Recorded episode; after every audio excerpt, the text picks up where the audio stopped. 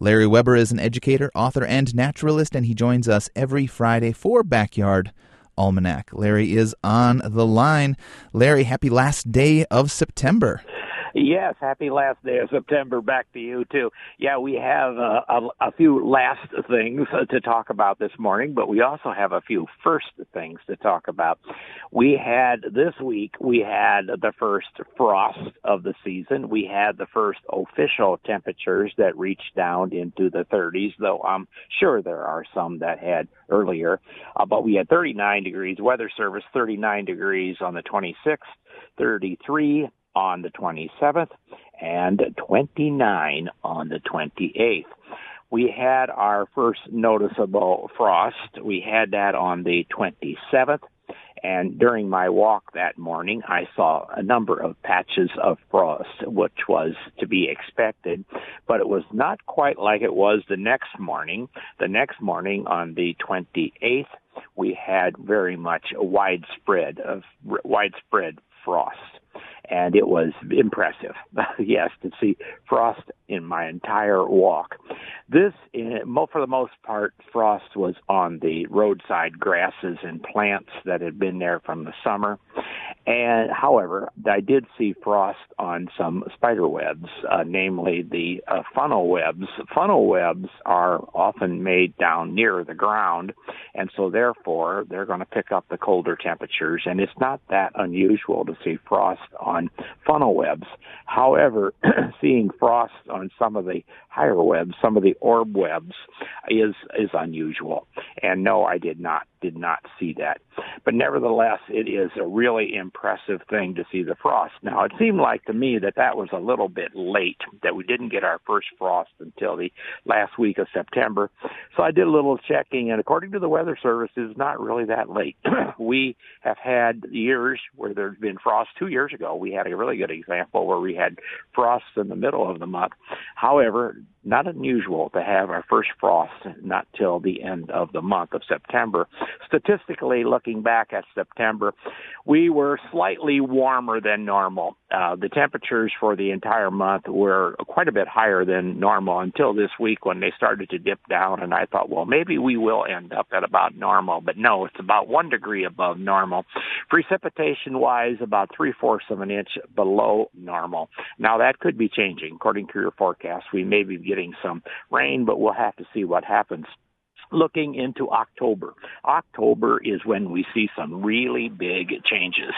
We have, it's just a fascinating, absolutely fascinating. I call it outstanding October.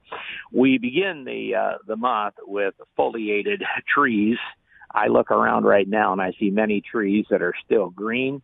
I have a red maple at the entrance of my driveway that every fall gets bright red leaves. Well, this morning when I came by it, it still had green leaves. So we're going to have a lot of change going on.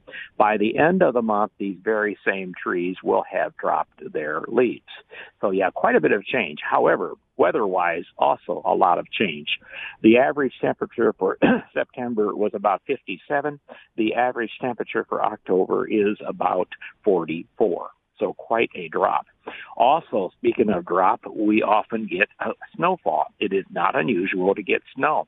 We had a very weird October two years ago, if you can remember it.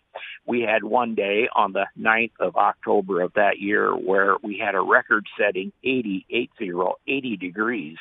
So it looks like it would have been a warm month. Well, it turned out that the entire month was one of the coldest on record, fifth coldest on record, and the amount of snow that fell in October of two years ago, 12 inches, was the second snowiest October on record. So, yeah, it is a month where strange things can happen, and of course, we had at that time we had a lot of ice forming too. During my walks this week, I saw the frost. I also did some circ- searching to see some ice, but I never did see any ice. We are getting, of course, uh, close shorter days now, which is pretty obvious. I hope you had a chance to get out at dusk last night and see that uh, waxing crescent moon, which was just spectacular in the western sky.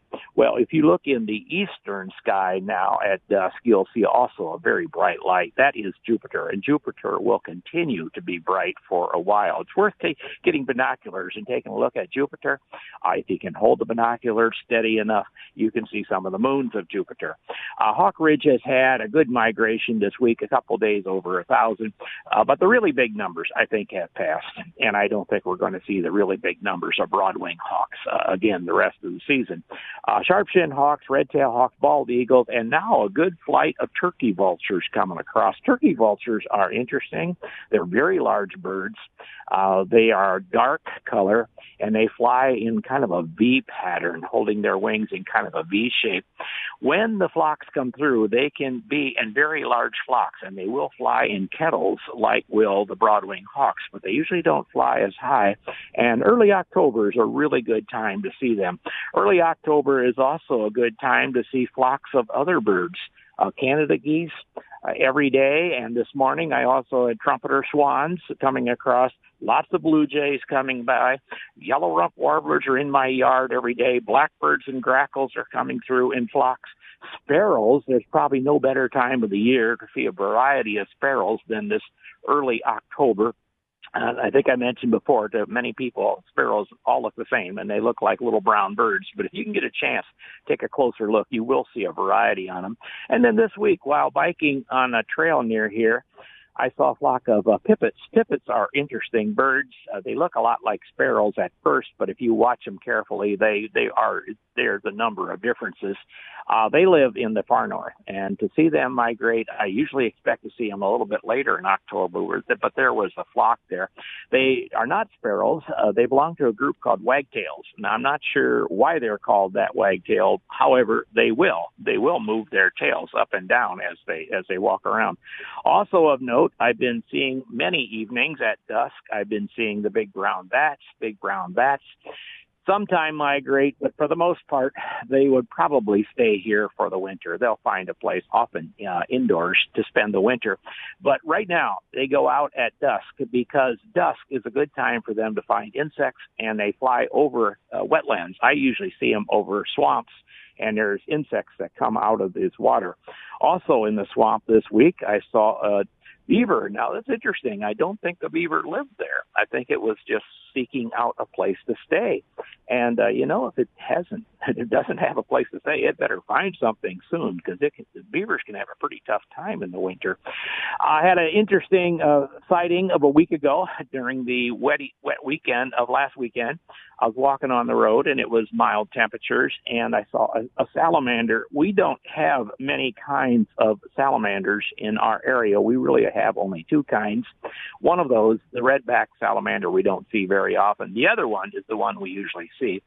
It's called blue spotted salamander, but when most of us see it, what we see is it looks like just a little black uh, salamander, but it does have bluish spots on it.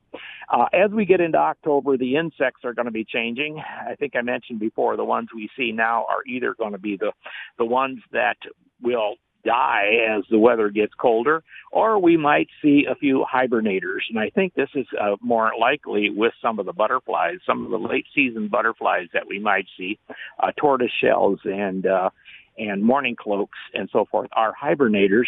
Uh, a number of other insects that we might see still active at this time, and I've been seeing hornets, and I've been seeing uh, the uh, meadowhawk uh, dragonflies, uh, they will they will lay eggs and then they'll they'll die as the frost gets them. Uh, spiders, somewhat the same way, though just a little bit more complicated. However, right now, when it comes to looking at nature, most of us look at the trees, and it's worth it. they are spectacular. The reds, there's quite a large number of reds. Uh, red maple, some red oaks, cherry, uh, dogwood, uh, uh, Virginia creeper, a vine, and of course some shrubs. But to me, the greatest one is the sumacs. Sumacs are little trees that often grow in large groups along the sides of roads. And there's a number of places around that we have them right now that just turn bright red. Uh, it's hard for me to keep the car on the road when I see those. Uh, yellows are more abundant, and we see those with the maples and oaks and basswood, birch, poplar, elm, Uh, there's a whole large number, but I like the ashes. The ashes, black ash, which grow in swamps. We hardly even ever notice them until this time. This is ash time when they turn very yellow. And then there are a few trees that have already dropped their leaves. Now, as we get further into October, we're going to see a lot more yellows and a lot less reds. There's also, of course, a lot of reds from berries and fruits that are in trees. I mentioned uh, last time about the fall wildflowers. Well, this week, thank you to the frost, the goldenrod, goldenrods have really succumbed. They have slowed down a great deal. However, during my walk this morning, I still found six kinds of asters that were in bloom. And thanks to some moisture, I've been seeing some really good mushrooms this week. So, you know, it is one of the greatest times of the year to just get out and take a walk. Oh, don't be in a hurry just look around. We got plenty of places around to do so. I highly recommend it. So, anyway, Luke, take care. Have a good one. You as well, Larry. Thanks so much as always. That is Larry Weber. Larry is an educator, author, and naturalist, and he joins us every Friday for Backyard Almanac.